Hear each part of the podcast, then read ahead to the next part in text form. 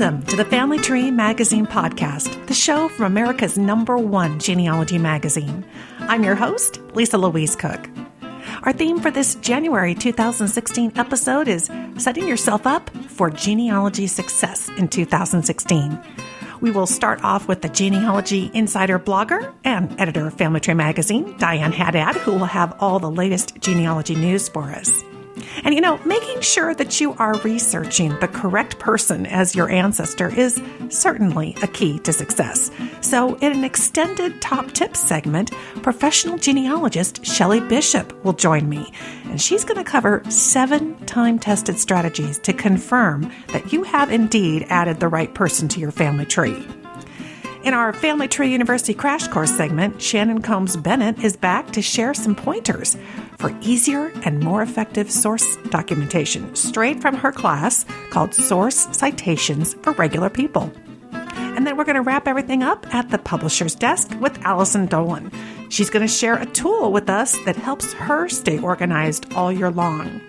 There is a lot to cover, so let's get to it. Our first stop is the Genealogy Insider blog with Diane Haddad.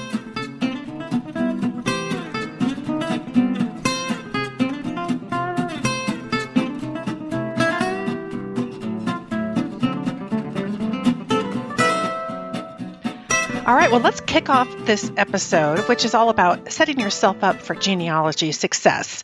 And a great place to start is at the Genealogy Insider blog with Diane Haddad. Hi, Diane. Hi, how are you? I'm doing great. Happy New Year. You too. Uh, you know, one of the, the new things that's happening in this new year is, of course, a new season of Finding Your Roots on PBS. Mm-hmm. And I know that you were blogging about that. And I thought this would be kind of a, a good place to jump off for talking about setting ourselves up for success. And I know they have a lot of success on finding the backgrounds and family trees of the people that they feature on that show. So tell us about the blog post that you did about that recently. Sure. Um, well, this was the delayed season three um, after the whole Ben Affleck issue last year. They had put into place some more checks and balances and have more um, oversight from genealogical researchers. And once PBS approved that um, the new um, procedures that were put into place, they gave them the go ahead for the third season. So, so that's what started. January 5th was the season premiere, and they, the show's researchers looked into the family histories of uh, Donna Brazile, she's a political analyst, and Ty Burrell is um, Phil Dunphy on Modern Family for anyone who watches that show, and then mm-hmm. an artist, Kara Walker. Right. And did they end up doing Ben Affleck's? Are they going to do his segment this season as well, still? They're not oh. any kind of place where his episode had been aired has been removed. So oh, you can't find it anywhere. It's not online anymore. Um, they don't have any previews from it. So I don't know if they're going to plan to do some kind of update in the future. Um, my feeling is they'd probably want to put it all behind it. Yeah, I bet. Yeah. And that was, I think, all about him being a little concerned about showing that there were slaveholders in his family, and and that was one of the focuses of this new season is mm-hmm. talking about slavery and the family trees. Um, but also, there's just this whole focus of the strategies that they take in pursuing the family lines and what were some of the takeaways that you had on how what you see in the show might help you kind of kick off your own research for the new year? Well, first of all, I think it's great for any genealogist, whether you have slavery in your family tree or not, to see examples of successful research and to get a sense of what kind of records are out there and who has them. The show doesn't give a whole lot of information about where the record came from. But that's when you can go to Google or, you know, a genealogy class or wherever, Family Tree Magazine and the podcast, and and type in census records or um, look up how can I find this record for my own family. Yeah, exactly. It's inspiring too because a lot of us have brick walls. And I think sitting down and watching a show like this or Genealogy Roadshow or Who Do You Think You Are, you know, gosh, it really gives you a shot in the arm, mm-hmm. doesn't it? It sure does. It is. Um, I often will sit there searching the internet and websites while I watch the show because it just makes me, you know, want to find ancestors.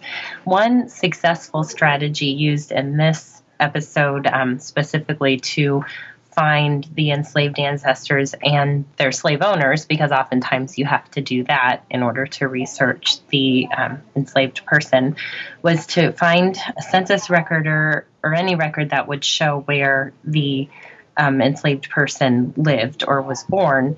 And then they would look in that same county in census records for families of the same surname. And that is because, not always, but often, uh, former slave would take the surname of their um, most recent owner, and they would also oftentimes settle nearby because it's a familiar place. Um, you know, that's where they've been living for a while. So, um, so that's one strategy that people can use to research their families back into slavery, and then you would look for records of the slave owning family. Um, often probate records, estate inventories would refer to um, the property because you know the enslaved person was considered property that was being um, transferred or dispersed you know when the slave owner died. Right and, and, you know that whole area of research is unique in many ways. And so it's kind of it's great that they really focus in on that. But then they also talk about things like the homestead act mm-hmm. of 1862 and um, you know all of our backgrounds are intertwined and the records certainly are intertwined. And and this is a great way to kind of get a shot in the arm to to move forward and see how it fits into your own family. Diane's article is called finding your roots. It's the season premiere focuses on enslaved ancestors and I know, Diane, you're going to be covering this throughout the season, are you not? We are, yes. And I'm very excited to see the future guests who are on the show and what we can find out about um, how their families kind of fit into the larger history. Exactly. Well, check it out at Genealogy Insider blog. It's blog.familytreemagazine.com slash insider. Thank you, Diane. You're welcome. We'll next month. Sounds good.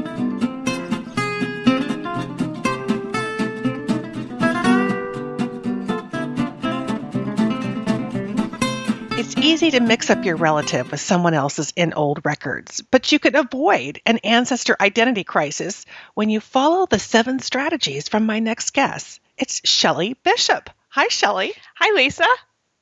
Shelley, you wrote a terrific article. It's in the January, February 2016 issue of Family Tree magazine. It's called Mistaken Identities. And I thought, wow, this is great because so many of us run into this. You get knee deep into an ancestor and you go, uh oh, I had the wrong one.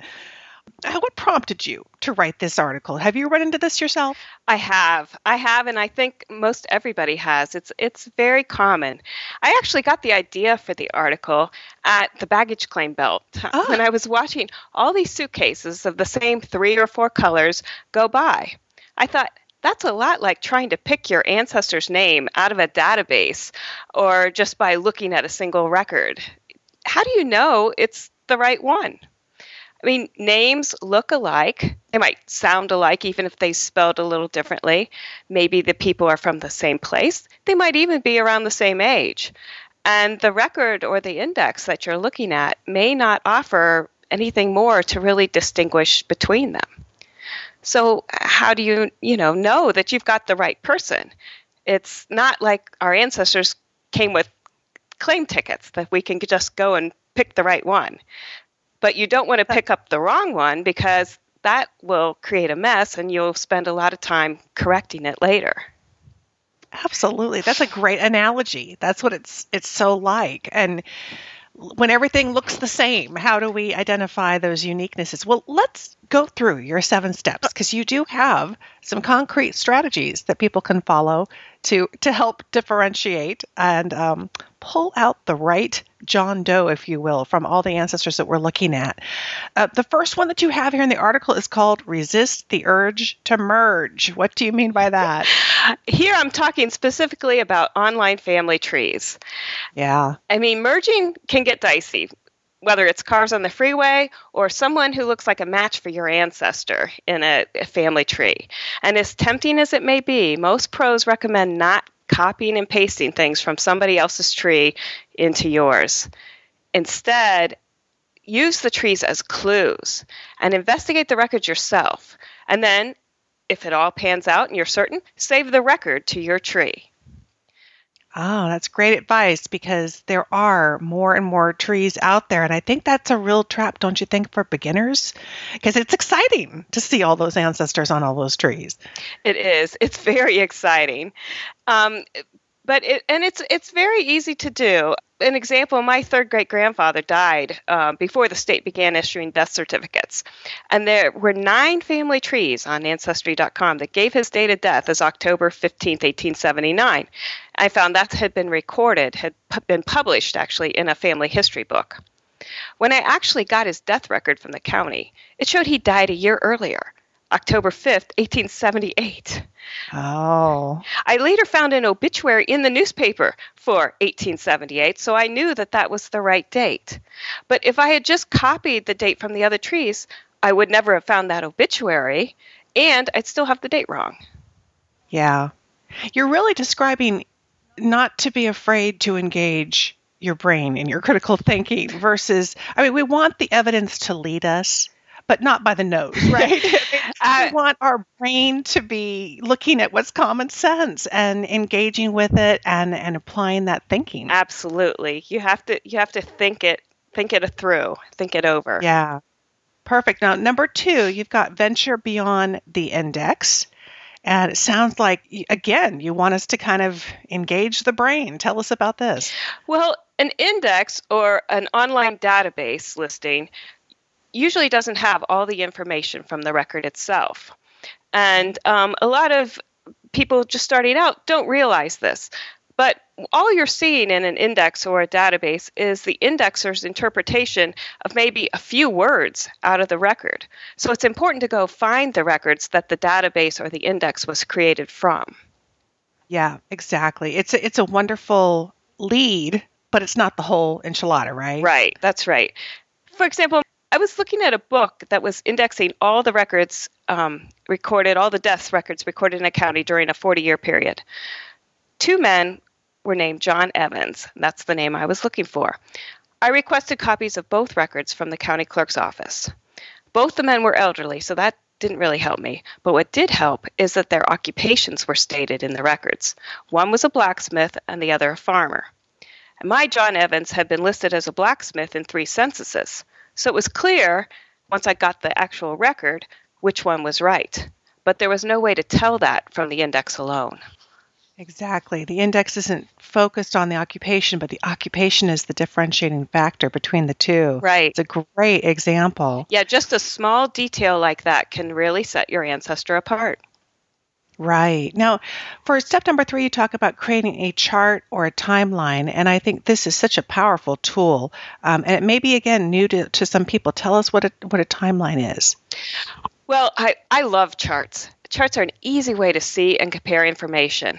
And a timeline is basically a chart of events in chronological order, maybe with some historical context added and they're easy to make and they really help you get to know your ancestor better. So that helps you see if you've made mistakes, um, if maybe you have records of two people with the same name mixed up, um, and it helps you keep track of those little details that can help tell your ancestor apart.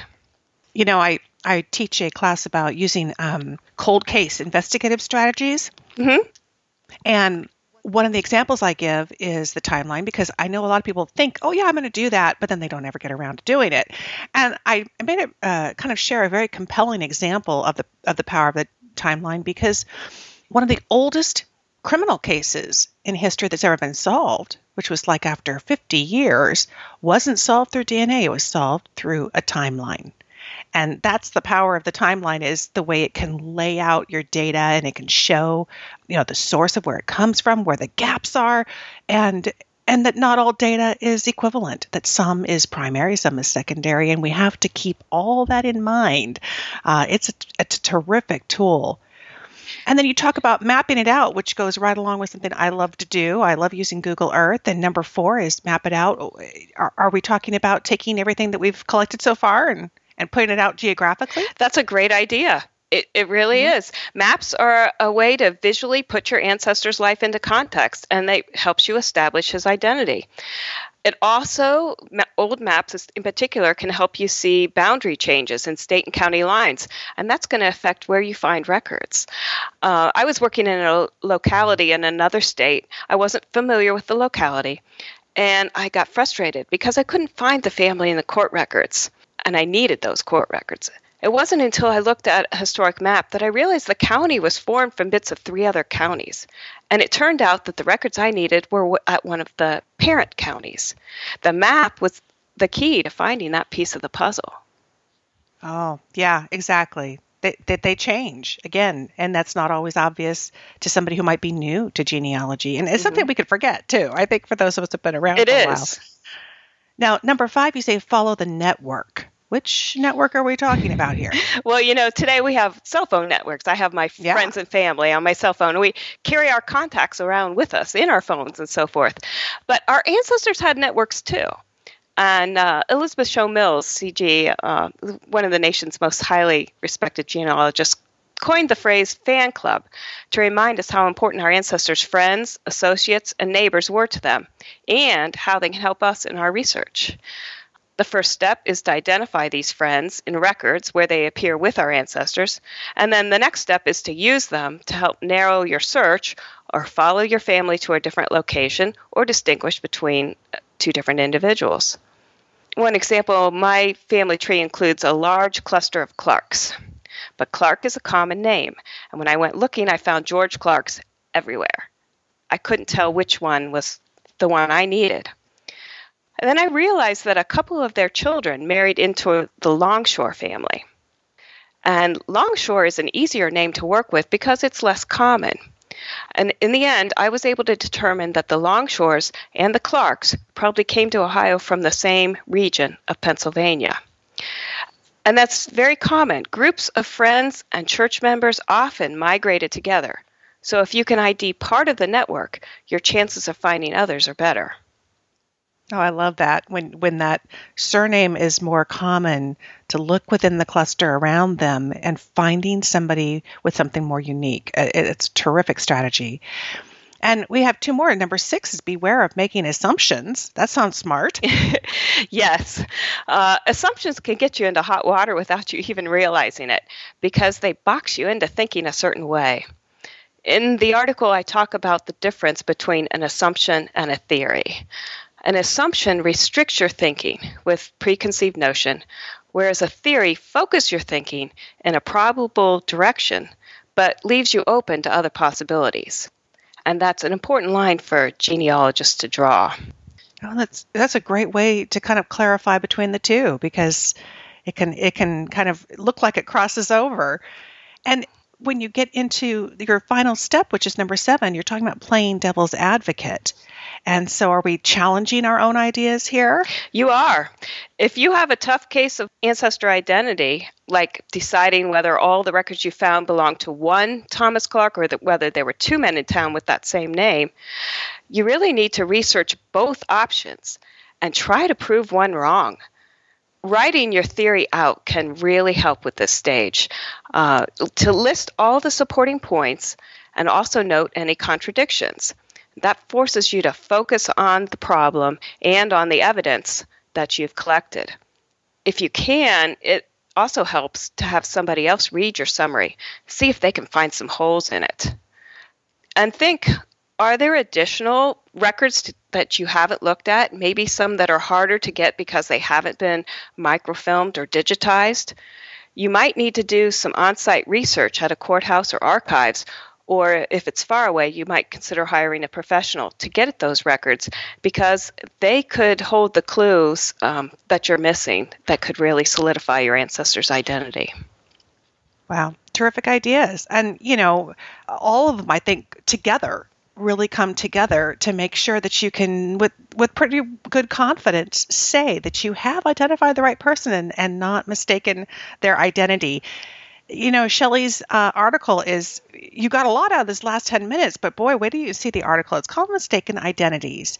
And um, she goes through all seven of these, but in even more detail with more uh, websites to check out and different suggestions for ways to kind of implement this in your own research. And there's a wonderful um, section called Going to the Source, where she really analyzes the sources that you're going to be coming in contact with as you do your research.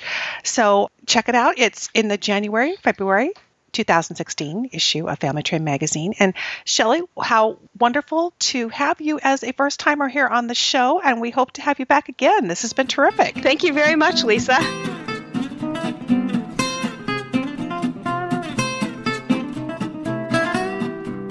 One area that is absolutely critical to the success of every genealogist is source citation. I've invited Shannon Combs Bennett back to the show. She's going to share some pointers for easier, effective documentation from her Family Tree University class. It's called Source Citations for Regular People. Hi, Shannon. Hi, Lisa. Thanks for having me. Oh, I'm so glad you're back. Uh, this is a really important topic. And, you know, our whole theme for this episode is setting ourselves up for genealogical success in 2016. And I know that this is a, an important area. Okay, so Shannon, let's imagine this. You've just gotten on an elevator, you're standing next to someone who has just begun researching their family tree. They're all excited about it. Give us your elevator speech on first, what are sources? And second, why that person should bother investing the extra time that it takes to cite those sources. Okay, so real quick elevator speech, which if we're source citations is going to be a little difficult, but I'll do my best. Um, yeah. well, first of all, sources are the documents, books, websites, videos, the material, the holder that ha- contains the information for our family history. Um, sometimes I like to think of them as Russian stacking dolls. So yeah. the source is the biggest one, and when you take off the top of the biggest one, inside of it is the information, and inside of that is evidence, and so on and so forth down. And the reason it's important to learn how to create source citations, or at least document where you've looked is so that you save precious time in the future. Um, I know when I first started, I was so excited about doing research. I repeatedly would go, Oh my God, where did I find this information? Because I had not correctly cited where I'd found that source for that birth date or that death date or that marriage. And it's really important to start from the beginning so that you don't cause your head yourself those headaches later, you know? Absolutely. Well, unless you said, we have our own challenges in that uh, we're going to be doing this for a while. I know I've been doing this for how many decades. And I go back and I look and I'm so grateful that I actually took on source citations so early at my young age when I started because I'll look at a piece of data and I'll think, oh, now I'm not so sure that's right. Now, where did I get that? And that's what that source citation is going to tell us is what book it came from, what page number it was on. Exactly. But it's also, we're out there now sharing so much easier our information with other people, mm-hmm. right? Just through online and social media. And every once in a while we get challenged, don't we? So Definitely. I imagine source citations are key to being able to kind of make your argument to other people as well. Yeah, it gives validity to not only your research, but yes. it makes those who come after you, maybe not even currently, but let's say your children or your grandchildren, it gives them more confidence in your research as well. And, you know, I have a blog, and periodically I will get an email from someone when I post something about a new family find that they disagree with a distant cousin. Mm-hmm. And yeah, having those source citations and having my analysis written down with this is where I got this information and having it all in place and typed out, very easy to copy and paste into an email back saying, well, if you want to check my sources, here they are. It makes it very easy and it makes you look like you've got your, your act together in some instances. exactly. Well, and it also saves us from duplicating effort, yes, right? Yes. I mean, how how many times have we all pulled the same book off the shelf or bought another book for goodness sake, and then found out that oh, I've already, I have, it. have, it. Yep. yes, we've all done it. And you touched on something very key, which is you know we're hopefully doing this for generations to come, and so we that's and I hope you'll talk more about that too, which is the having uniform source citations so that it's not just our cryptic little notes that make sense to us, but that three generations down the road, that there's some sense to how we wrote these out so that other people can understand them. Will you talk a little bit about just the uniformity, kind of the format? Yeah, sure. Not a problem. Um, I do hear um, a lot of researchers encourage new beginning genealogists don't worry about what you how you cite a source as long as you you have your own system. And that kind of gives me the i i kind of look sideways at them because it's going to cost them later when they realize they need to they don't have enough information or they've missed a piece of information that would be crucial to finding that record again. Um, it's important, I feel, to follow the standard what what genealogy societies and the genealogy community at large feel are the standards of a good source citation. That way, they are all alike everyone knows what everyone else's source citation says. There's no guesswork. We know that there's going to be, you know, for a census record, you're going to have the population schedule, the year, the enumeration district, the page number, the house, the dwelling, the family. We're going to have all of those parts put together in a specific order so that we can locate that census record again. It's more it's not necessarily more complicated but there's a little more depth and nuance to genealogical source citations than let's say a regular uh, source citation that you would do in a college class because we also add things like provenance to it. So we'll have a a standard newspaper source citation, you know, with the title of the newspaper, the author, if it was given, the year, uh, the column, page, and and all that type of information. And then we might have a secondary piece of this of this source which tells how we received that. Was it a clipping from grandmother? Who gave it to you? So there's still a little bit of play, but having the who, what, where, when, where it's located, and wherein it's located are key elements to a good genealogical source citation. Yes, couldn't agree more. And and really, I think because there are some standards out there and some formats that we can follow, this can become rather second nature. Yes. We've got resources we can turn to, and and what you're describing is yes, that's why a class is needed because you're laying a foundation. Mm-hmm that is going to become more second nature and, and serve you all the way through the time that you work in genealogy. So let's talk a little bit about this class, okay. source citations for regular people. Um, I'd love to have you, before you kind of give us a, a bullet point list of what we're going to be learning in this class, what's one of the pointers that you share in the class that that helps people right out of the bat kind of make source citation just a little bit easier, maybe not so intimidating. um, Is there such a thing? Well, yeah. Even I sometimes look at a uh, a document and go, "Oh boy." yeah, yeah. But what I think is important is I explained exactly, you know, not only what the purpose of a source citation is, but I try to outline very quickly and very succinctly why it's important and how you can do it. So, my big thing is there are a lot of resources, and my big tip is there are a lot of resources online and books. You don't need to feel like you have to memorize everything. Um, I show you how to create templates for, let's say, for census records, because that's one of the most common records that a genealogist will use.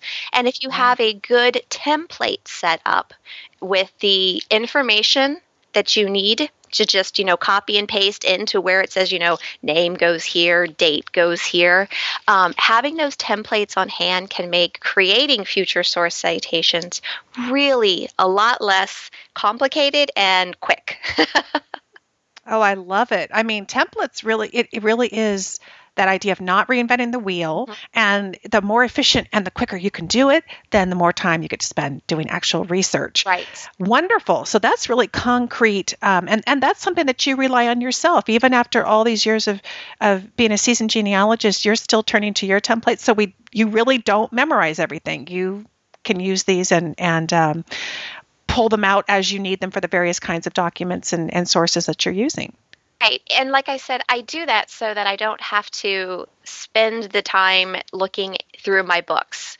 Um, especially, you know, I'll, i have a section of templates, just uh, master templates on my uh, computer where I know I'm looking at censuses, so I go to those documents, newspaper clippings, journals, magazines, especially for books that I may use on a regular basis. Um, I have lots and lots of Virginia ancestors. So I created templates for all of the standard Virginia books that I would use or microfilm oh, yeah. rolls that I would use for research. That way, as I find new information, I just need to go to that template for that type of microfilm or that book like Cavaliers and Pioneers.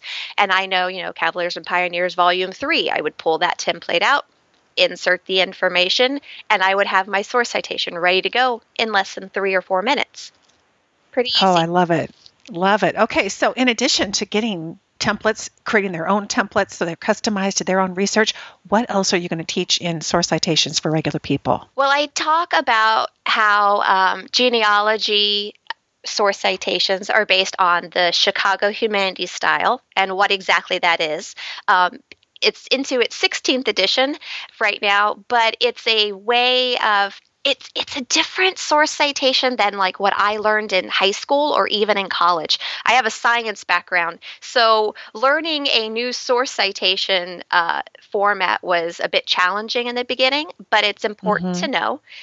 I also talk about how if you're going to start writing reports or if you want to write a family history, how you go about writing footnotes for that, because those are different than bibliographies. And I touch about bibliographies and reference notes and what the differences are. Um, I also talk a lot about how to put the required elements together. And I even have a flow chart in the class of how the patterns for where does you know the who section and the what and the when sections all go together. Because you want to answer those fundamental questions in each source citation you create. And i'm a visual person so i felt flow charts would be perfect. Love it. I love it. Oh, it sounds fantastic. Well, this class is really going to, like I say, lay that foundation and really help people not have source citation take over their life, That's but right. actually just support the research they're doing.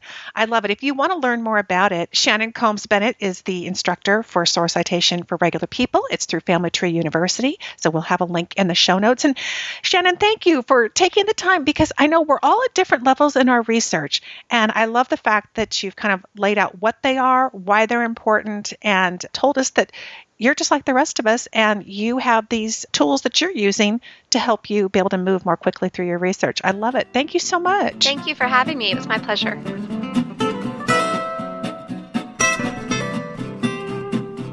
Let's wrap up this episode that's devoted to setting yourself up for genealogy success in 2016. And we're going to meet over with Allison at the publisher's desk to talk about how she's tackling the new year. Hi, Allison. Hi, Lisa. Happy New Year to you. Happy New Year, too. This has been actually a really good kind of way to kickstart the new year, talking about all these different ways in which we can kind of set ourselves up for success. Because it's amazing. The years just get away from us. I know that you, gosh, as a publisher of a magazine and uh, books and everything else that you do, you have a lot that you're juggling. How do you stay organized? How do you set yourself up for success? And maybe how are you going to implement that into your own genealogy goals this year? Lisa, I have a three word answer for you. It's spreadsheets, spreadsheets, spreadsheets. I live and die by organizing projects and managing projects um, with spreadsheets. And that's a useful tool, whether it's Excel spreadsheets. And actually, um, I use a lot of Google Sheets um, because those allow me to work with other people collaboratively um, on various projects, whether it's planning out calendars, which is a big thing in genealogy as well as business, um, or really kind of following a project all the way through. So, you know, one thing that we do at the magazine is we have a spreadsheet that involves um, all of our magazine articles and when they're due and when they came in and how many pages they're going to take up how we think and how many they're actually taking up once we've right. finally gotten them through the production process. So, you know, they're really flexible in terms of logging data and ideas and project information. And so that's why I use that single tool more than anything else as I'm planning out my year. Ah, fantastic. Well, you know, you and I have been working on a project. Um, we've got RootsTech 2016 coming up, gosh, in less than a month. Wow.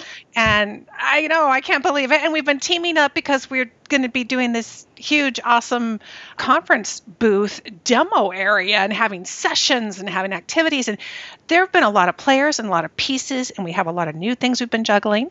And, uh, you know, you, Google Drive you mentioned. Mm-hmm. So they have their own sheets, and you can use a free service like Google Drive because that's allowed us to collaborate in real time and be able to kind of see the history of what you've done. And and I could I could really see that applying to genealogy because sometimes it, it's that trail. Where have I been? We don't always get to the luxury of sitting down for a whole weekend and working on a project. So being able to, to look back at the history of the changes, particularly when you are collaborating, and see what's happened so you're not wasting time duplicating effort. Absolutely. And let's not forget the access anywhere aspect.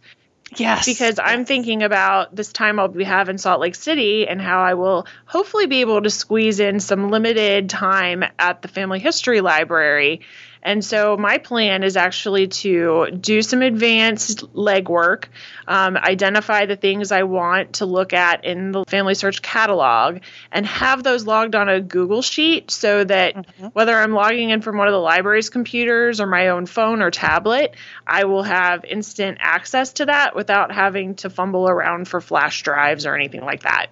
And correct me if I'm wrong, but you can save. Let's say you started in an Excel spreadsheet and you think, oh, I'd like to get this into Google Drive. I'm going to be taking my iPad with me or my tablet, and I want to just use the Google Drive app and access all this pre planning I did. We can save Excel spreadsheets into Google Drive as well as the Google native Sheets uh, document, right? That's totally correct. And the other great thing is that you can actually export those Google Sheets um, into an Excel or whatever spreadsheet program you yes. have on your desktop so that it works really seamlessly transferring back and forth.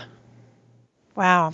So, you know, it's funny. I think sometimes we think of spreadsheets as being kind of old school, but it, it's really not. When you're talking project management, and that's what a genealogist does, uh, they still fill the bill, don't they? They sure do. And this would actually be an excellent segue for me to mention that our winter virtual conference that will be happening in March will include a session on spreadsheet secrets to organize your genealogy.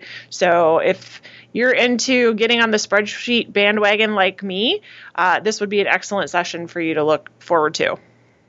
Absolutely. Oh, perfect. Great way to kick off. I, I knew you'd have an idea, and you are one of the most organized people I know. So I'm I'm all for it. Spreadsheets, Google Drive, Sheets, being able to collaborate and being able to take it with you on the go. That's that's the secret. Awesome. Okay, well, we're off to another new year. I will talk to you next month. Sounds great, Lisa.